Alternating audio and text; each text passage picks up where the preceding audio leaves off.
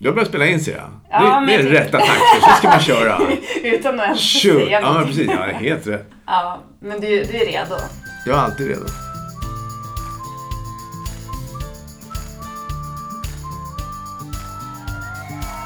Låt dig smittas av glädje i podcasten som förgyller din dag. Välkommen till Glädjepodden med Sandra och gäster. Den här veckan så gästas Glädjepodden av en person som har betytt väldigt mycket för väldigt många och jag tror att det är många som känner nostalgi över honom på ett eller annat sätt.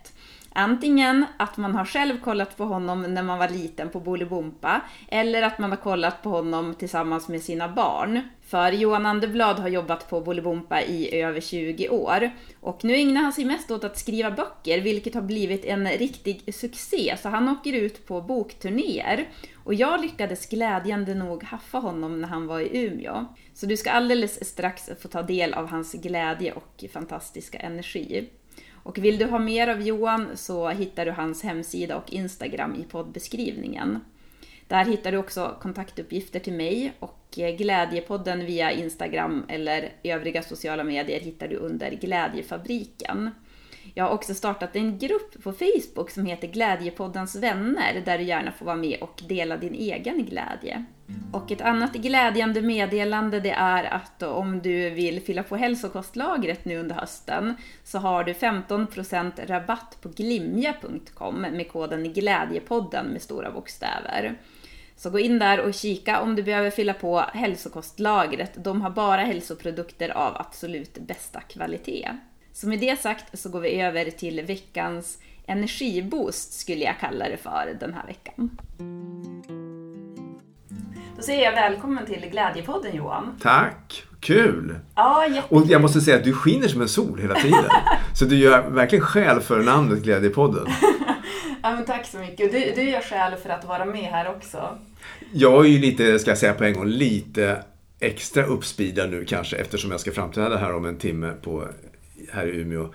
Eh, och då går man ju alltid lite grann igång. Så man har liksom redan Ja. på morgonen liksom, laddar man ju lite för det här nu och ja, men du vet, sätter på sig kläderna, fixar och, sen, och jag börjar greja i det där rummet. Så man är ju redan, ni hör ju, jag pratar fort redan. Ja. Så här, ja, ja. Jag ska lugna mig nu. Lugna ner mig ett tag. Men hur känner du då nu inför? För du ska ha ett, är, kallar du det för show eller vad är det du ska... Ja, alltså det har ju blivit det mer och mer.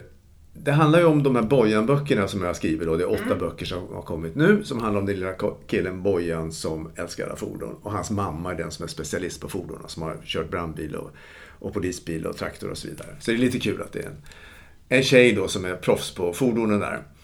Eh, och då när jag började åka runt och prata om dem så tänkte jag, jag vill ju inte bara stå och berätta om böckerna utan jag hittar på lite olika interaktiva moment, alltså där vi hjälps åt att eh, liksom bestämma vilka grejer som ska vara på en brandbil och vad behöver man egentligen i polisbilen. Och, alltså det är mycket dialog hela tiden. Det är liksom barnen som bygger det här. Och då blev det också lite grann liksom showande på så sätt, ungefär som en stand-up-grej kan vara, att man liksom snackar med publiken hela tiden och att det händer saker.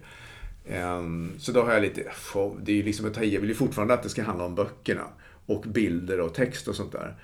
Eh, Så det är ju inte så att jag drar på musik och klär på mig en kanindräkt. Men, men ändå så är det bra ös alltså. Ja. Ehm, Ungarna brukar se till att det blir bra ös. Det är, vet, det är det här, hur låter en brandbil? Det är, liksom, ja, det är Ja. full fart. Så det blir lite showigt kan man säga. Ja, jag kan tänka mig att det är väldigt uppskattat. Ja, det funkar jätte, jättebra, verkligen. Men har du eget motorintresse i och med att du håller på och skriver om det här? Ja, det har jag. Jag är väldigt fascinerad av fordon överhuvudtaget och eh, bilar av alla dess slag. Ehm, men utan att själv vara någon som kan mecka eller så egentligen, utan mer bara en fascination. Det tror jag fått med mig sen jag var liten. Min pappa var likadan. Han, Åh, kolla där Johan, där är en Citroën CX. Den är si och så, den är så. Men han kunde inte göra någonting heller. Han kunde inte mecka någonting. Ehm, och sådär. Så att jag ser ju upp mot de här som verkligen liksom kan använda en liksom, skiftnyckel och göra någonting vettigt med bilen. Eh, och, eller liksom bygga gamla fordon och sånt där. Men eh, jag får vara nöjd med liksom bara vara fascinerad av dem. Ja, ja men det kan man ju vara. Ja. Men hur känner du nu då? Glädjenivån inför att göra den här, ja nu kallar jag det för showen. Ja, kallar det. Ja. ja. Känner, är det så nervositet eller är det glädje eller vad är det för känslor? Ja, det är svårt att säga. Det är en väldigt speciell känsla. Nu har jag jobbat med Bolibompa i över 20 år också, där det var nästan alltid direktsändning. Det är samma typ av liksom uppladdning som man gör. Man känner det här i kroppen, man, det är ett speciellt klockslag när allting ska vara på topp. Förberedelser. Så att, nervositet, jag vet inte om det är rätt ord, men det är någon typ av anspänning såklart. Och, eh, och eh, ja, eh, vad ska jag säga, stressnivåerna, hormonerna går ju upp lite grann. Det känner man ju alltså såklart.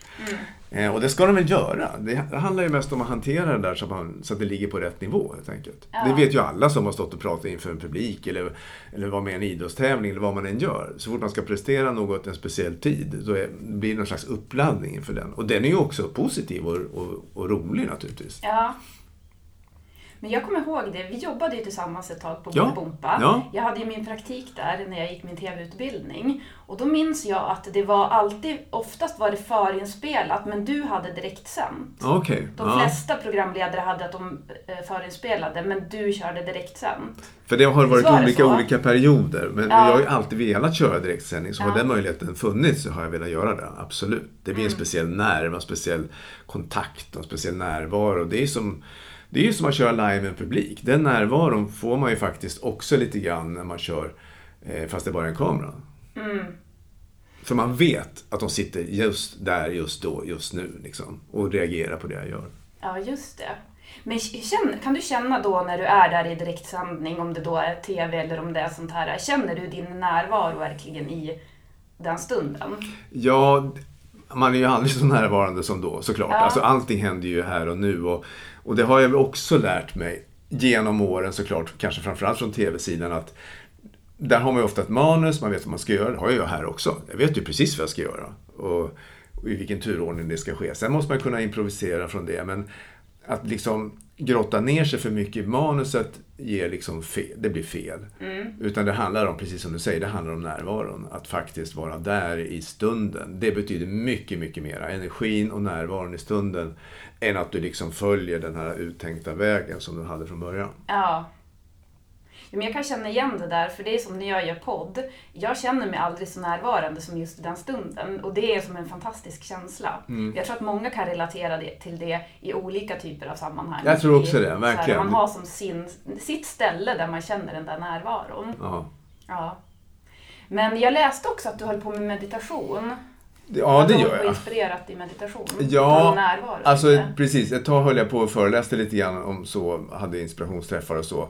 Nu har de legat av sig lite grann här på grund av att jag gör så mycket annat saker. Jag blev ju läsambassadör under två år också, utsedd av Kulturrådet. Efter det har jag satt igång och föreläsa mycket om läsning och läsinspiration och så. Så nu är det egentligen den delen och mina böcker och författarlivet som ja, hela mitt liv liksom kretsar kring nu. Men jag mediterar ju regelbundet och har gjort i Ja, man blir äldre och äldre, men då blir, måste vi bli en 30 år nu i alla fall. Då. Eh, varje morgon kör den här Ja. TM, transcendental meditation, alltså man jobbar med en, eh, ett mantra helt enkelt, 20 minuter varje morgon. Men det är bara på Ja. morgnarna, egentligen ska man helst göra på eftermiddagen också. Men, men det där har ju blivit en vana för mig så att eh, den, eh, jag ska inte säga att jag inte klarar mig utan det, men man vill göra, jag brukar jämföra så här när folk säger så här, men hur, hur orkar du hålla på liksom varje dag med det här, samma meditation? Ja, men det är ungefär som man borstar tänderna. Mm. Alltså det blir en vana. Det känns Ja. skönt att göra det. Det är inte jätteroligt jämt, men det är ju, Nej. man vill göra det för man känner sig fräsch när man går iväg på morgonen, eller hur? Ja. Har man inte gjort det, då är det något som inte stämmer. Exakt. Det är lite grann samma med meditationen, för det är liksom själens rensning sådär innan dagen börjar. Men det är ändå intressant. Visst var det en bra liknelse? Väldigt jag bara kände det. Ja. Ja, själens rengöring. Ja. Ja, men det är intressant ändå tänker jag att du höll på i 30 år eftersom att det har som kommit på senare åren att det har blivit så här nästan inne med meditation. ja, men jag tror det var det för 30 år sedan också faktiskt. Jaha, okej. Jag har läst om meditation sedan jag var typ 20. Det här som jag pratade om för 30 år sedan, det är ju när jag blev 30 helt enkelt. För att jag var fascinerad av själva ämnet. Eh, alltså, ska vi säga själslig eller andlig eller kreativ utveckling. Alltså Mm. på det sättet att, ja, hur kan man utveckla sin kreativitet? Du kan komma i kontakt med ditt inre. Meditation Ja. är bra. Och jag läste sådana böcker och tyckte att det här vore ju toppen. Men därifrån, att läsa en bok och säga att det är toppen till att verkligen göra det. Det är som all annan hobby som man vill göra. Det är lätt att läsa att man ska liksom, åh, hoppa fallskärm, verkar kul. Men sen att göra det. Ja. Därifrån är steget ganska långt då. Och, eh, och det var inte först jag fick en, en panikångestattack helt enkelt. Eller ja, ja, nu hade man väl sagt att, man, att jag gick in i väggen. Alltså jag blev jättedålig mentalt liksom. Och då, då blev jag så extremt motiverad att göra någonting för att liksom förbättra min hälsa helt enkelt, mentala mm. hälsa. Så då började den här meditationen som jag hade läst om i fem år. Mm. Som jag hittills hade bara tänkt att det skulle vara kul, ja, kreativ grej. Nu blev det liksom ett sätt att liksom, ja, rädda eh, livet, jag på säga, på mig själv. Ja. Ja. Och, sen har jag liksom fortsatt efter det. Jag har ju, jag är ju en sån här människa, kanske du hör, sån här som kan gå upp lite så här, har väldigt mycket saker på gång, tycker det är väldigt kul. Ja. Och då orkar ju inte kropp och själ det jämt. Nej. Eh, så jag behöver de här återhämtningarna med meditationen och gör jag inte det så kan jag känna att det ah, jag behöver helt enkelt de redskap som finns för att mm. eh, liksom orka och liksom leva det liv som jag vill balansera upp ja. alla din, all din energi. Ja, men precis. Den behöver liksom bottna ibland och bara liksom stå stilla här. Var, var lugn ett tag. Ja. Nej, men jag sa ju det till dig här innan också, att eh, är det någonting som du förmedlar, för mig så är det kreativitet. Och väl, ja, du känns väldigt inspirerande på det sättet. Det känns som att du du bara gör en massa saker. Att du, lite som att du så här, gör allt du tänker nästan. Jag vet inte om jag har fått rätt uppfattning. Hur ser du själv på det? Jo, men så är det. Jag får ju väldigt mycket idéer och jag vill gärna kasta mig ut i allting. Sen blir ju inte så mycket naturligtvis av det här av. Mm. Men, men, men absolut har jag en, liksom en sån vilja eller kraft att uh, hitta på saker och göra saker. Så är det ju verkligen. Mm. För du gör ju väldigt mycket själv. Du skriver böcker nu men du håller fortfarande, visst håller du på med tv och film och lite sånt där också. Ja, fast det har jag också dragit ner på nu alltså. Mm. Så det var ett tag sista produktionen jag gjorde, men den jag gjorde en faktaserie för SVT Barn som heter Bygga hus, om hur man bygger ett hus såklart. Eh, och den rullar ju nu då på SVT Play, så att på något sätt är man ju aktuell med de här tv-produktionerna ändå. Mm. Men annars är det böcker som gäller nu. Och nu har jag ju eh, dels de här Bojan-böckerna, bilderböckerna för 3 6, så jag börjat skriva eh, ungdomsböcker då, om en serie om en kille som heter Dusty som också är mycket, det kallas för motorkrim. Det är äventyr i landsbygdsmiljö med mycket motorer och sånt. Fyrhjulingar och epatraktorer och sånt. Så lite grann samma liksom, tema kan man säga. Um, och sen skriver jag en annan serie som handlar om återvinning, mm. Frugan Flax. Um, ja. Som också är en sån här bilderboksserie, men mera för 69. Uh, ja, men så jag har flera bokserier igång helt enkelt. Och sen ska man både skriva producera dem och sen vara ute så här som jag är nu och prata om dem.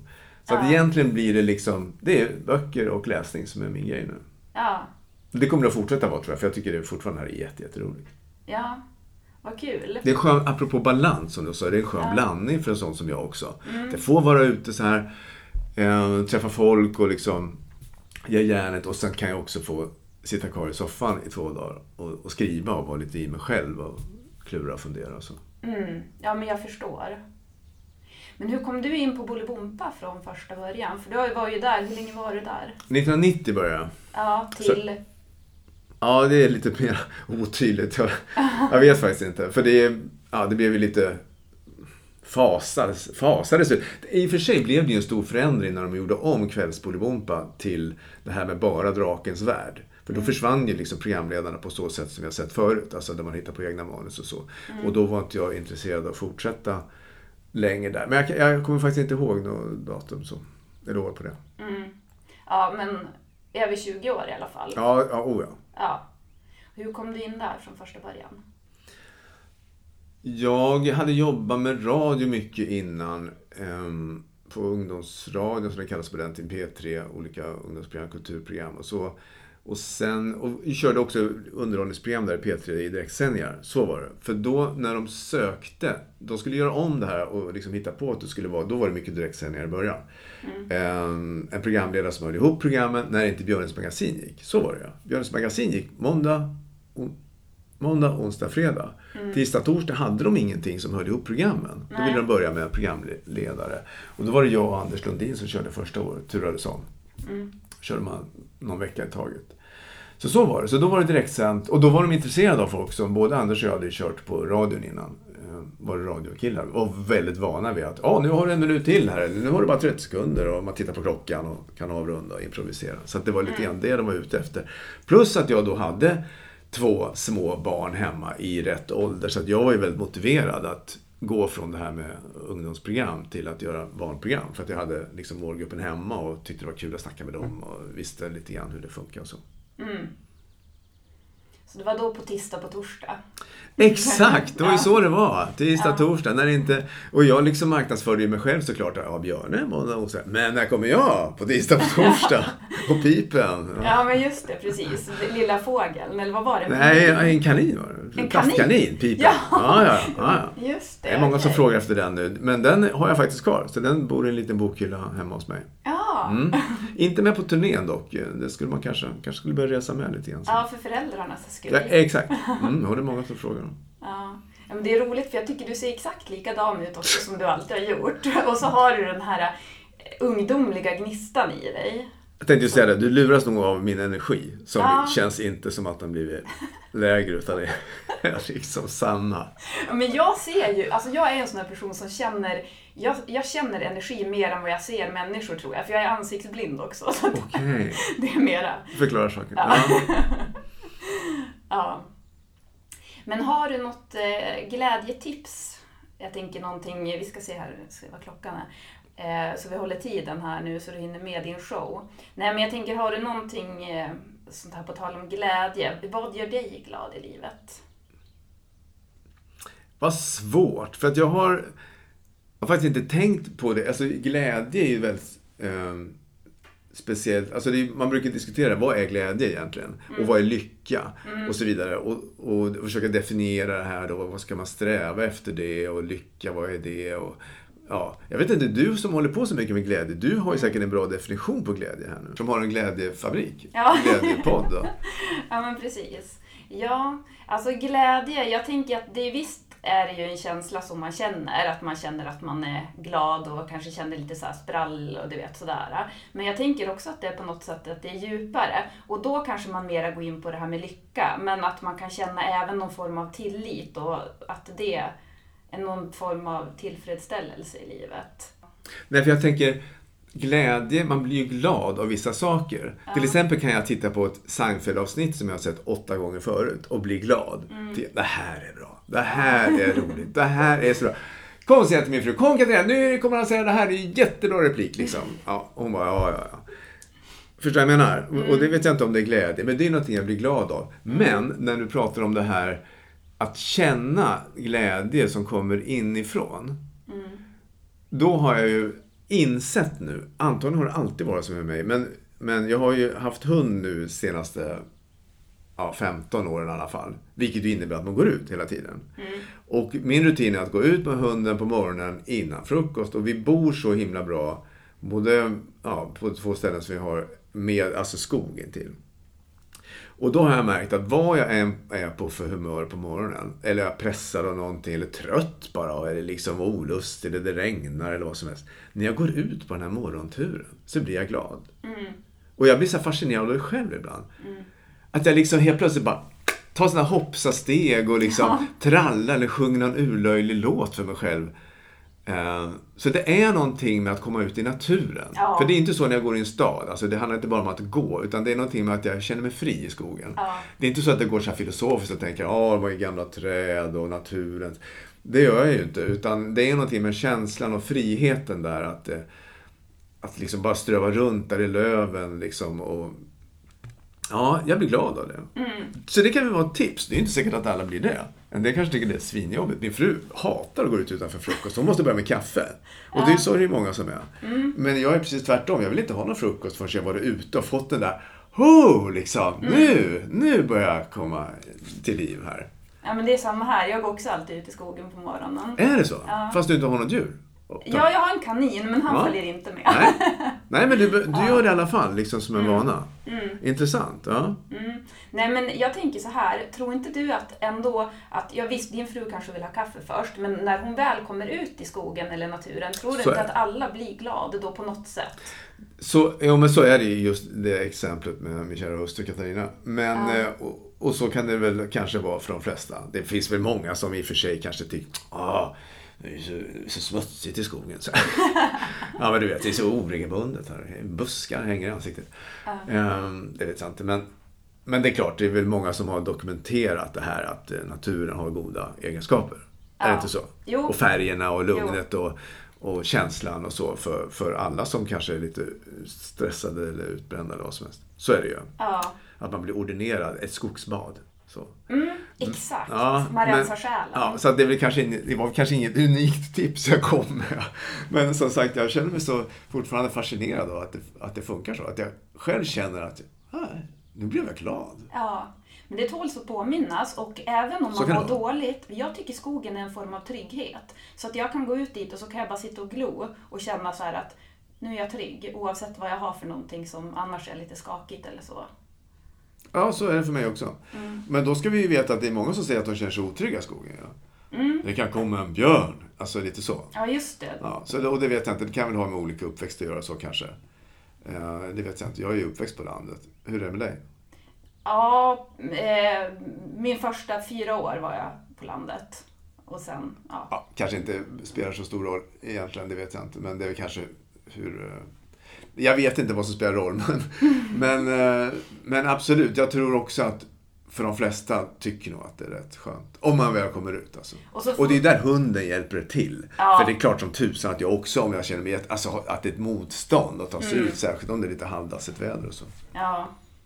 Vi får väl också säga nu så här att det är ju älgjakt så man får ju tänka på det om man går ut i skogen. Då får man ha en gul overall och en sån här väst och så får man gå på trafikerade vägar. Ja, ja men så kanske det är. Ja. Men jag tänker, jag ska bara säga det nu så här avslutningsvis, men jag, på tal om det här med trygghet så tycker jag att du är en sån person som, nu, jag har ju jobbat med dig tidigare och jag har tittat på dig när jag var liten på Bolibompa och jag tror ändå att det är många som ser de här personerna som man har haft, ja men tittat på när man var liten, man ser dem, man, eller man, vad ska man säga, man kopplar ihop dem med trygghet på något sätt. Ja, det har du ju helt rätt i. Och det har jag fortfarande lite svårt att inte förstå det. Klart jag kan försöka analysera det utifrån. Men jag får ju jättemånga sådana reaktioner. Inte minst via Instagram. Där många hittar mig nu. Ehm, ja, du var min trygghet i barndomen. Och hur jobbigt det än var med olika saker så var du alltid där rutan. Det var så tryggt och sådär. Så det är inte bara att jag var där som person. Det är naturligtvis också en återkommande rutin med Bolibompa en tid och en människa som tittar in i kameran, pratar med bara dig och så vidare. Eh, så att jag får höra det jättemycket och det fascinerar mig och gör mig också rörd och glad. Och mycket rörd faktiskt, berörd när jag får sådana långa meddelanden ibland som ja, går ut på det att hur mycket jag betydde för dem. Eh, Det kunde jag ju inte förstå då. Alltså man går in där och, och, och gör ett jobb och man vet ungefär hur det ska göras och, i en tv-studio. Eh, Så det blir jag liksom mer och mer medveten om och som sagt var väldigt glad när folk hör av sig och, liksom, ja, och lite rörd också att eh, det kunde betyda någonting på något sätt. Det är fantastiskt. Ja, det, är Det är glädjefyllt. Ja, det är väldigt glädjefyllt. Ja, det är glädjefyllt Ja, men jag tyckte att, också att det var så fint på Bolibompa, för det kändes som att alla var så himla fina och genuina där, som var så här rätt personer att vara på ett sånt jobb. Och vara en sån... För det blir, man blir ju ändå en förebild.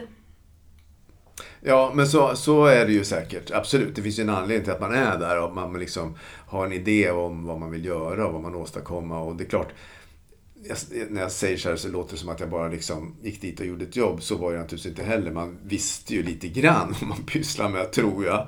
Eh, alltså vad man förmedlade för typ av värden och så, helt enkelt. Och, och det var vi ju jättenoga med. Liksom.